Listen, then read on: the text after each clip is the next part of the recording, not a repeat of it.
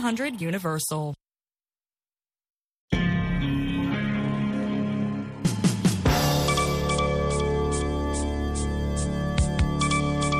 Sasa ni saa tatu kamili saa za Afrika ya Mashariki, saa mbili Afrika ya Kati, hapo Washington saa nane mchana. Zifuatazo habari za dunia, msomaji Sandei Shomari. Wizara ya ulinzi ya Niger ilisema kuwa wanajeshi wake 17 waliuawa katika shambulio la kuvizia siku ya Jumanne katika eneo la kusini magharibi linalopakana na Burkina Faso. Mashambulizi nchini Niger yamekuwa yakipungua tangu mwaka 2021 lakini usalama bado ni tatizo kubwa, hasa kusini magharibi karibu na mpaka na nchi jirani ya Mali. Kwa upande wa Mali, kuondoka kwa wanajeshi wa Ufaransa mwaka jana kuliacha pengo la usalama ambalo makundi yenye uhusiano na Islamic State na kundi la Alqaida yamejitanua. Maafisa wa Ukraine walisema siku ya Jumatano kwamba Rusia iliharibu miundo mbinu ya kuhifadhi nafaka katika bandari ya Odessa kusini mwa Ukraine kama sehemu ya shambulio la usiku wa kuamkia jana na ndege zisizo na rubani. Andri Ndri Yemak, mkuu wa wafanyakazi wa rais wa Ukraine Volodimir Zelenski, alisema kwenye mtandao wa Telegram kwamba shambulio hilo lililenga bandari ya Reni kwenye mto Danube. Gavana wa Odessa Ole Kipar alisema kwenye mtandao wa Instagram, mtandao wa Telegram kumradhi, kwamba shambulio hilo na kusema kwamba jeshi la anga ya Ukraine lilitungua ndege 11 za Rusia zisizo na rubani dhidi ya Odessa. Unaendelea kusikiliza habari za dunia kutoka idhaa ya Kiswahili ya Sauti Amerika, VOA, ikitangaza kutoka Washington DC. Korea ya Kaskazini imethibitisha hadharani kwa mara ya kwanza kuwa inamshikilia mwanajeshi wa Marekani Travis King ambaye alikimbilia upande wa kaskazini wa eneo la usalama la pamoja katika eneo lilozuia shughuli za kijeshi katika mpaka wa Korea Kaskazini na Kusini karibu mwezi mmoja uliopita na kuwa mtalii wa kwanza kujulikana kufanya hivyo. Pyongyang inamchunguza mwanajeshi wa cheo cha private daraja la pili kwa uvamizi haramu ndani ya Korea Kaskazini. Chombo cha habari cha serikali ya nchi hiyo KCNA kilisema siku ya Jumatano na kuongeza kuwa King alikiri kuchochewa na unyanyasaji wa hali ya juu na ubaguzi wa rangi ndani ya jeshi la Marekani. Inasema taarifa hiyo kwamba kijana huyo mwenye umri wa miaka 23 alionyesha nia ya kutafuta hifadhi Korea Kaskazini au nchi ya tatu, akisema amekatishwa tamaa na ukosefu wa usawa katika jamii ya Marekani. King alikuwa anakabiliwa na kuondolewa katika jeshi wakati aliporudi kwenye kambi yake huko Fort Bliss, Texas, baada ya kukaa katika jela ya Korea Kusini kwa mashtaka ya shambulio. Baraza la mawaziri la Ujerumani limeidhinisha mpango wa kuweka sheria huria juu ya matumizi ya bangi, kuweka mazingira kwa mwanachama huyo wa Umoja wa Ulaya mwenye watu wengi zaidi kuondoa uharamu wa kumiliki kiasi kidogo cha bangi na kuruhusu wanachama wa vilabu vya bangi kununua kwa matumizi ya burudani. Mswada huo wa sheria unachukuliwa kuwa hatua ya kwanza katika mpango wa sehemu mbili na bado utahitaji kuidhinishwa na bunge la nchi hiyo.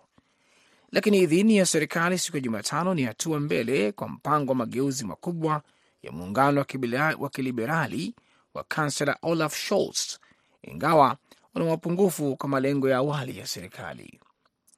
Mpango huo unatarajia kuhalalisha umiliki wa kufikia hadi gramu 25 ya bangi kwa madhumuni ya burudani na kuruhusu watu binafsi kuweza kupanda mimea mitatu ya kwao.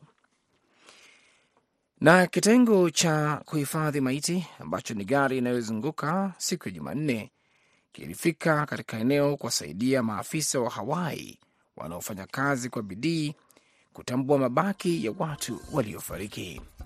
Hizo zilikuwa habari za dunia kutoka Washington.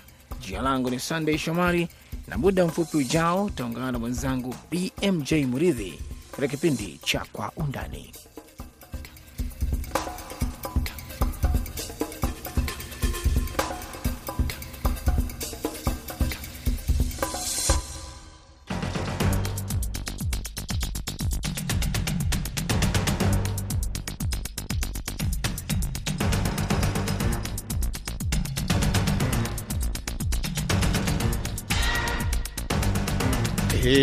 Kwa Undani kutoka idhaa ya Kiswahili ya Sauti Amerika, moja kwa moja kutoka hapa jiji kuu la Marekani, Washington DC, kipindi ambacho huangazia ripoti zinazogonga vichwa vya habari. Tunapekuapekua, tunachimbua, tunakupa maelezo ya kina zaidi kuliko ilivyo kawaida.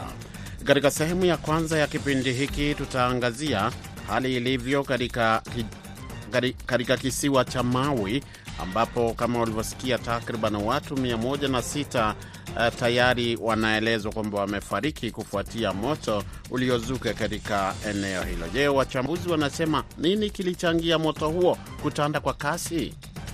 Kusini mwa Hawaii kulikuwa na kimbunga kinaitwa Hurricane Dora ambacho e, hali yake ya kasi ilikuwa juu sana, kwa hivyo ilikuwa inasongesha huo upepo wa moto.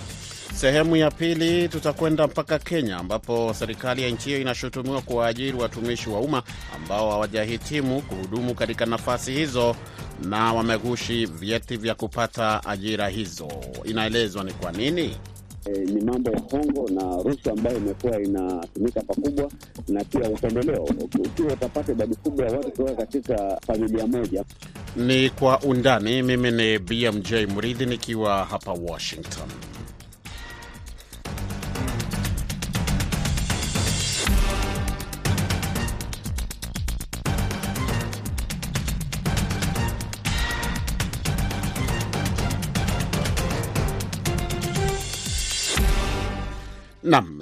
Ni hali ilivyo katika uh, kisiwa cha Maui katika uh, jimbo la Hawaii hapa Marekani. E, ni kwamba hivi tunavyozungumza, taarifa za hivi punde zinasema uh, idadi rasmi ambayo ya watu ambao wamefariki kutokana na moto ama mioto ambayo ilizuka msituni na kuteketeza mji wa kihistoria wa Lahaina wiki moja iliyopita na mioto ambayo pia imekuwa ikiendelea katika maeneo mengine, lakini idadi hiyo sasa imefikia mia moja na sita. Moto huo uliteketeza eneo la kilomita kumi na tatu za mraba za mji kwa saa, na moto huo pamoja na changamoto za uokoaji zimeathiri wakazi wengi wa mji wa Lahaina, takriban elfu kumi na tatu kati yao wakikabiliwa na hasara ya kutopata dola kutoka kwa watalii e, ambazo zinaelezwa kwamba ni zenye thamani. Moto umeharibu karibu majengo elfu mbili mia mbili ambapo asilimia 86 ni makazi ya watu na vilevile vile kusababisha uharibifu wa takriban dola bilioni 5.5 kwa mujibu wa maafisa. E, tutakuwa tukiliangalia hili kwa kina baadaye kidogo. Tutaungana na Profesa Fulbert na Mwamba. Huyu ni mtaalamu wa maswala ya mazingira na vilevile vile ni mhadhiri katika e, chuo kikuu e, hapa Marekani katika mji wa Salisbury, jimbo la Maryland. Kwa mujibu wa White House hapa Washington, takriban wafanyakazi mia tano wa serikali kuu wamepelekwa huko kisiwa cha Maui na ikulu imesema kwamba ni majibu ya haraka na ya baada ya moto huo, ambapo pia kikosi cha ulinzi cha pwani cha Marekani pamoja na jeshi la majini wanasaidia katika juhudi za eh, kuopoa na vilevile kuwaokoa watu, wakati helikopta za jeshi pia za Marekani zinaendelea kusaidia katika juhudi za kuzima moto uh, huo katika jimbo hilo la Hawaii. Profesa Fulbert na kama nilivyokuahidi msikilizaji, sasa anajiunga nasi moja kwa moja kutoka chuo kikuu cha Salisbury katika jimbo la Maryland, sio mbali sana na hapa tunapotangazia. Eh, yeye pia ni mtaalam wa maswala ya mazingira. Profesa Namwamba, moja kwa moja, swali ambalo limeendelea kuulizwa kwa siku ya tano sasa mfululizo e, ni ukubwa wa moto huo ilikuwa kuwaje? Katika e, pita pita zako katika upekuzi upekuzi wako, unahisi ni kwa nini e, moto huo ulisambaa e, kwa kasi kubwa e, kiasi ambacho wengi wanasema hawajashuhudia, sio tu katika eneo hilo, lakini kote Marekani kwa ujumla? Ndio moto mkubwa. Nafikiri kwa miaka mia moja iliyopita hakuja kuwa moto mkubwa kama huo, kwa hivyo kiwango chake kilikuwa cha juu sana. Aa, inashikanisha mambo manne au matano. La kwanza ikiwa mageuzi ya tabia nchi ambayo yamekuwa yakitabiriwa halafu ushikanishe pamoja na kiangazi, na hicho kiangazi ni kusema kuwa unyevunyevu haukuwepo ndani ya mvuke wala hewa. Halafu kulikuwa na kimbunga kusini mwa Hawaii, kulikuwa na kimbunga kinaitwa Hurricane Dora ambacho e, hali yake ya kasi ilikuwa juu sana, kwa hivyo ilikuwa inasongesha huo upepo wa moto. Ukishikanisha pale, kuna kile kitu naita baruti. Nikisema baruti, sio baruti haswa, ni kusema baada ya muda, kuwa wana mazingira wakisema kuwa misitu isikatwe, isichomwe, isifanywe nini, basi kuna vitakataka vinavyotoka kwenye msitu vimejaajaa pale chini, vikafanya kuwa kama iwe ni baruti kasoro kiberiti. Sasa kiberiti chenyewe ndicho kilikuwa kimebaki, na kiberiti nitakuja kueleza baadaye. Umesikia kwamba uh, idadi ya watu ambao wamepoteza maisha inazidi kupanda. Tuna tayari eh, takriban watu mia moja na sita ambao wamethibitishwa rasmi kwamba wamepoteza maisha yao na wengine wengi hawajulikani waliko. Kabla hatujazungumza kuhusu yaliyozungumzwa na gavana, vipi ambavyo Marekani kwa ujumla wake hujiandaa kukabiliana na moto au mioto ukipenda?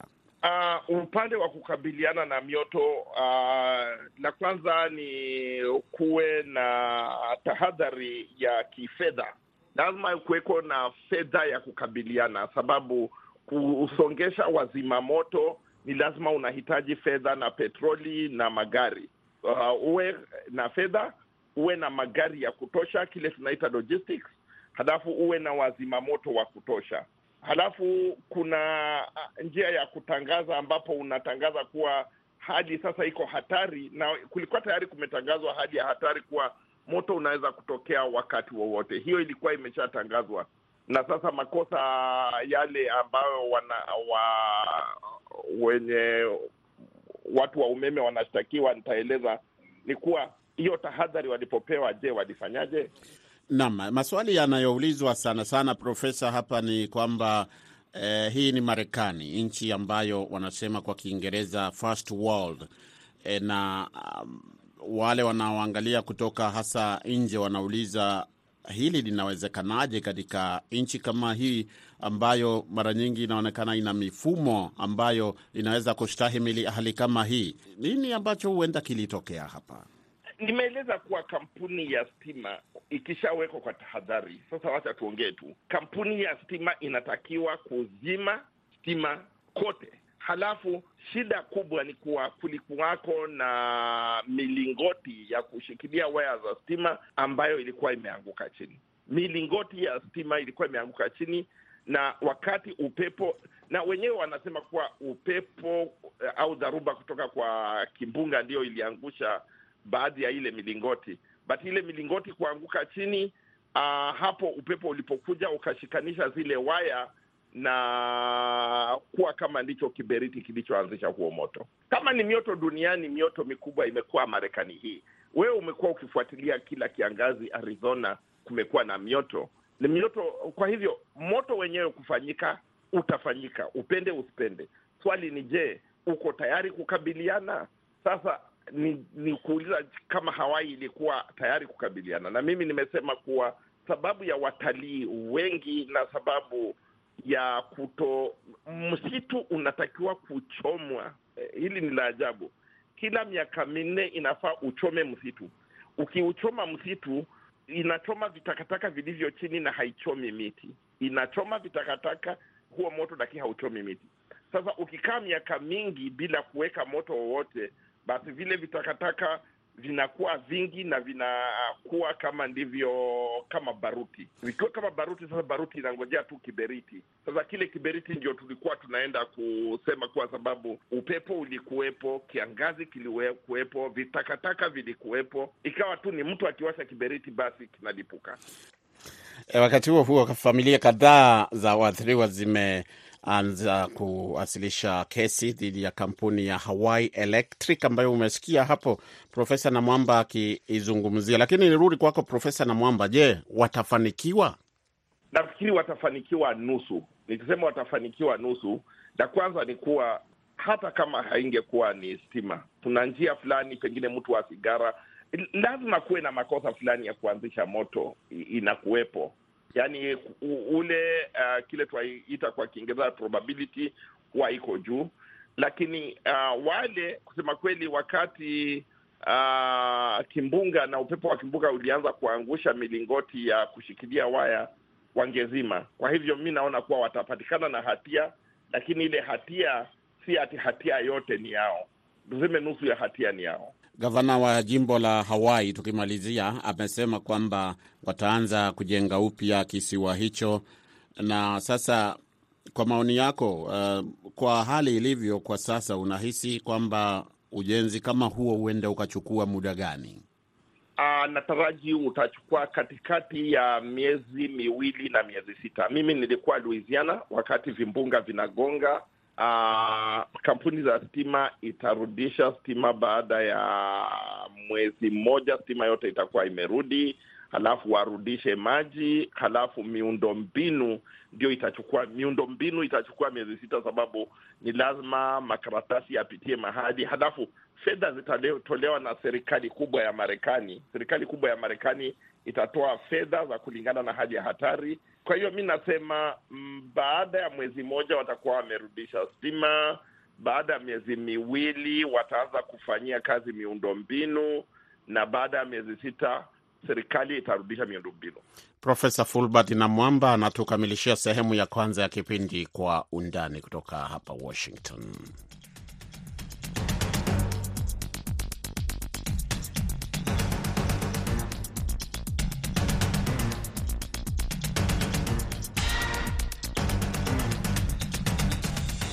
Karibu msikilizaji, kwa sehemu ya pili ya kipindi Kwa Undani kutoka hapa Washington. Uko nami BMJ Muridhi. Serikali ya Kenya inashutumiwa kwamba imewaajiri watumishi wa umma ambao hawajahitimu kuhudumu katika nafasi hizo na wamegushi vyeti vya kupata ajira hizo.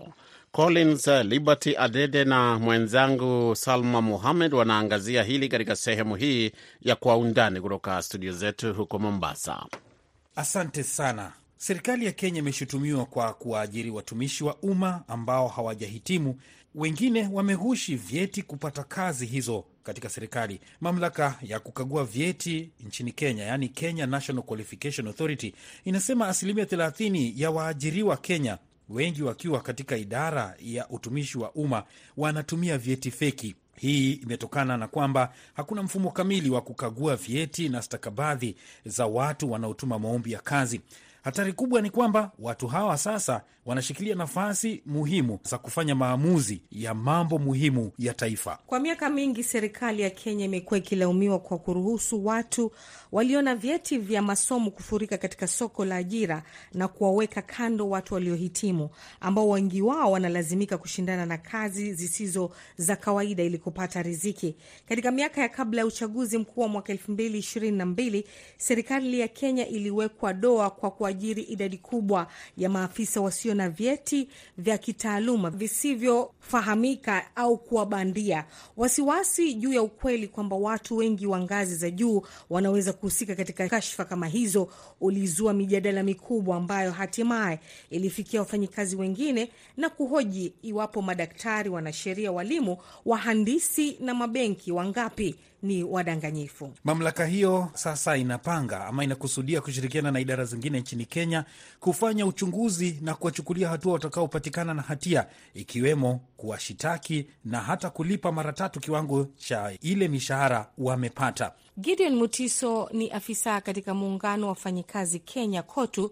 Tumezungumza naye kupitia njia ya simu. Ni kweli kwamba wafanyikazi wengi ambao wanahudumu katika serikali za umma hawajahitimu. Hii mambo ya document fake iko nyingi katika Kenya. Hata saa ingine watu wa siasa wakisungu wakitaka kusimama ndandadika mwisho wanapatikana wana document fake. Kwa hivyo hiyo ninakubali ya kwamba iko wengine wananunua, wanasema walipata Uganda, wengine walipata Tanzania. Hii inaanza kutatiza wenye kuajiri, wanasema wanaajiri watu ambao hawajahitimu.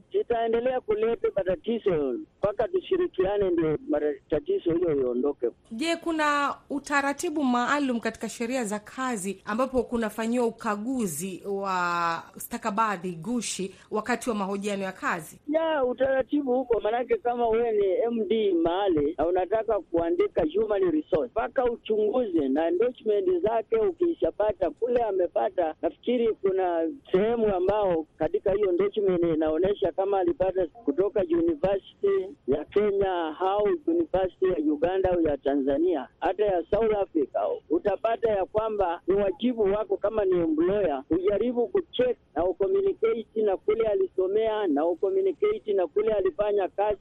Nafikiri hiyo ndio utaratibu. Sasa Bwana Mtiso, serikali inalaumiwa kwamba imeajiri baadhi ya hawa watu ambao wametumia hizi vyeti ghushi.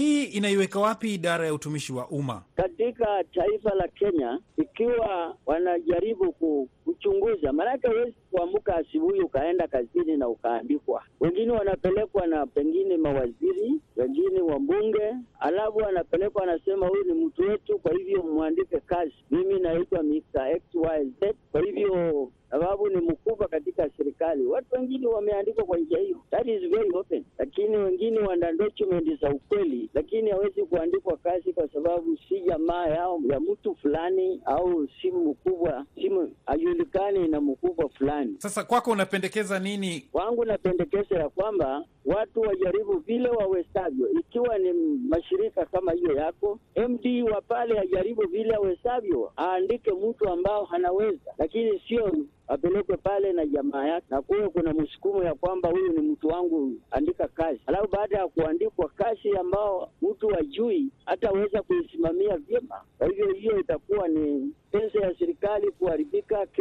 pesa ya mashirika inatumika vibaya, ambao ni makosa. Huyo amekuwa Gideon Mutiso, afisa wa KOTU Kenya. Jambo hili aliwahusu tu maafisa wa KOTU bali waajiri nchini Kenya. Sami Kwae ni afisa katika shirikisho la waajiri nchini Kenya. Sam, eh, lalama hii ambayo inatolewa na mamlaka ya kuangazia vyeti vya Wakenya kwamba watumishi wengi wa umma wako katika nafasi hizi na vyeti ghushi, unazungumziaje? Nafikiri ni tatizo ambalo limekuwapo kwa muda mrefu. Nitakumbuka kwamba kama nchi ilichukua muda mrefu sana kabla tujaweka vitengo kama ile Qualifications Authority, tulikuwa tunategemea tu EACC. Uh, hili ni tatizo ambalo tunaweza kusema ni ufisadi mkubwa ambao umeweza kunyima watu wengi ambao wanastahili kuweza kuwa katika nafasi za ajira kwa kustahili kwao. Ni jambo tu ambalo halihusishi pia tu public service ama uh, umma, hata katika uh, private sector uh, ni kwamba tunapata changamoto hii sana. Mara kwa mara unapotafuta uh, watu wa uh, kuweza kufanya kazi,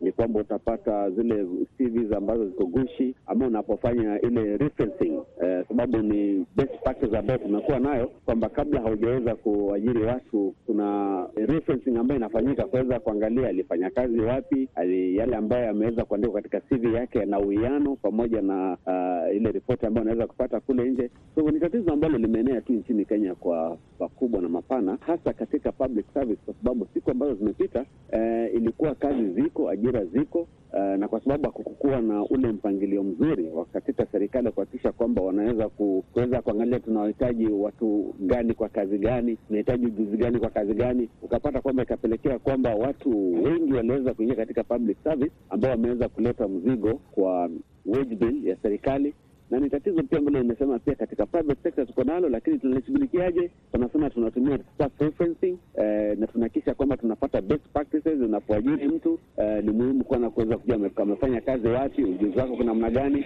na pia kupitia zile ama zile hatua za kuajiri mtu, sio kuchukua tu tunakumleta kazini, kufanya advertisement, kufanya shortlisting. Katika kutumia kupata zile hatua zote, inakuwa rahisi kuweza kupata wale ambao ni gushi na wale ambao wanastahili kuweza kufanya zile kazi. Tumezungumza na afisa wa KOTU anasema kwamba pia ushawishi wa wanasiasa unaleta matatizo haya katika sekta ya binafsi. Kuna hilo pia, bila shaka. Katika sekta ya serikali na ya umma kumekuwa na uh, changamoto hiyo, kwa sababu wengi waliweza kuajiriwa kwa sababu ya kujuana, uh, kuletwa na mtu fulani ambaye alijua kazi iko ama alikuwa na uwezo wa kuweza kupeana ile ajira. E, katika sekta ya kibinafsi e, e, ni mambo ya hongo na rushwa ambayo imekuwa inatumika pakubwa, na pia upendeleo. Ukiwa utapata idadi kubwa ya watu kutoka katika uh, familia moja ama katika kabila moja wakifuatilizia ajira aina fulani, utapata mara nyingi ni changamoto kama hizo ambazo zitaweza kutokea. Hali hii labda ina hatari gani kwa mtizamo wako kuhusiana na utendakazi nchini Kenya, sekta za kibinafsi na hata zile za umma? Ni jambo ambalo kwanza linaweza kuvunja uh, moyo sana, hasa morale ya wale watu ambao labda wamehitimu, wamejitahidi kuenda skuli kuweza kusoma kufikia kiwango fulani ya kuweza kufanya kazi. Pili ni kwamba utendakazi kwa kawaida utaweza kuathiriwa na utakuwa chini, kwa sababu ikiwa unaweza kupata kazi kwa sababu ya kujuana, uh, inamaanisha kwamba uh, ama kwa sababu nileta mwanasiasa fulani, inamaanisha kwamba utendakazi wako haustahili, kwa sababu ikiwa hauna lile ile elimu ama ule ujuzi ambao unastahili katika kiwango fulani cha kazi, inamaanisha tenda utendakazi katika eh, eh, department ile utakuwa chini. Na tatu ni kwamba tumeweza kupoteza basi watu wengi ambao wanaweza kufanya kazi, kwa sababu eh, katika nchi zingine kuna mipangilio mizuri sana na wanaenzi sana ustadi na ufundi na na hivyo Kenya wengi ambao wamekosa ajira, wamekosa na fursa kuweza kupata kazi eh, hapa nchini wameweza kutoka nje, na la muhimu sana ni kwamba basi ajira inapokosekana kwa sababu watu ambao hawastahili wao katika zile nafasi, ni kwamba utaweza kupata kwamba kunakuwa na makosa mengi sana kazini. Kwa mfano uh, wastage inakuwa mingi, masaa mengi ya kazi yanapotea, na hata pia ile eh, productivity inaweza kurudi chini, na ni jambo ambalo linachangia sana uh, nchi kuweza kupoteza pato lake. Tukushukuru sana Sam Ikwae, afisa wa shirikisho la waajiri nchini Kenya. Asante. Wakili Ibrahim Oduor ni mtaalamu wa masuala ya leba. Suala nzima la uh, vyeti gushi uh, linaashiria ukiukaji uh, wa sheria uh, kwa hali ya juu sana. Kwanza kuna ukiukaji wa katiba na tena kuna ukiukaji wa vile vipengee vya sheria ambavyo vinahusiana na huduma za umma. Ukiangalia katiba katika kile kipengee kinachoambatana na maswali ya huduma za umma, hapo kuna zile principles ambazo zimewekwa pale. Mojawapo ya hizo principles ni ile inaitwa professionalism, accountability, uh, transparency Alafu la pili kuna ile sheria ambayo inaitwa Public Officer Ethics Act eh, ambalo pia inaongoza wahudumu wa umma uh, vile ambavyo wanavyofaa kujiendeleza na kuendeleza masuala ya umma. Sasa pale inahitaji ya kwamba mtu unakuwa honest, eh, unakuwa mtu wa kusema kweli, na alafu kuna suala nzima la professionalism uh, katika uh, masuala ya umma. Uh, wajua pale uki, uki, ukiwasilisha vyeti ambavyo ni vya uongo vya udanganyifu, suala nzima la kuendeleza uh, masuala ya umma professionally, unapata kwamba inaenda chini. Lakini hata you know, zaidi ya hapo uh, ni kwamba ni uhalifu. Ukipatikana na hatia kama hiyo, uh, the penalty ni kufungwa jela. Uh, udanganyifu, uhalifu, ukiukaji wa sheria sio tu kwa wale ambao uh, wamewasilisha hayo vyeti gushi lakini pia kwa wale ambao wanahusiana na uh, hiring uh, katika uh, public service uh, departments. Uh, so kuna ukiukaji wa sheria tu kwa levels uh, mingi tu uh, kuanzia juu mpaka chini. Idara hizo labda zimeshindwa kufanya majukumu yake, labda? Uh, kabisa ni kule kushindwa tu kufanya kazi zao, kwamba watu uh, ambao wako pale uh, uh, ni kwa kupendelea ama kuangalia Uh, upande mwingine tu. Huyo ni wakili Ibrahim Oduor, mtaalamu wa masuala ya leba. Mamlaka ya kitaifa ya kuhitimu Kenya KNQA ilibuniwa mwaka 2015 ili kuhakikisha kuwa watu wanaotafuta fursa za elimu ya juu au ajira nchini Kenya wamefikia viwango na vyeti vinavyohitajika. Kufikia hapo, tunawarudisha kwa wenzetu Washington. Asante uh, sana Salma Mohamed, na kabla ya hapo tulikuwa naye pia Liberty Collins uh, Adede kwa kutukamilishia sehemu ya pili, na hivyo basi kipindi kizima hiki cha Kwa Undani, kwa niaba ya wote ambao wamefanya ma matangazo haya kuweza eh, kufanyika moja kwa moja. Upande wa pili ilikuwa naye Saida Hamdun kama mwelekezi wetu, yamesimamiwa na Mary Mgawe kutoka hapa Washington. Mimi jina langu ni BMJ Mridhi. Tuonane hapo kesho, panapo majaliwa.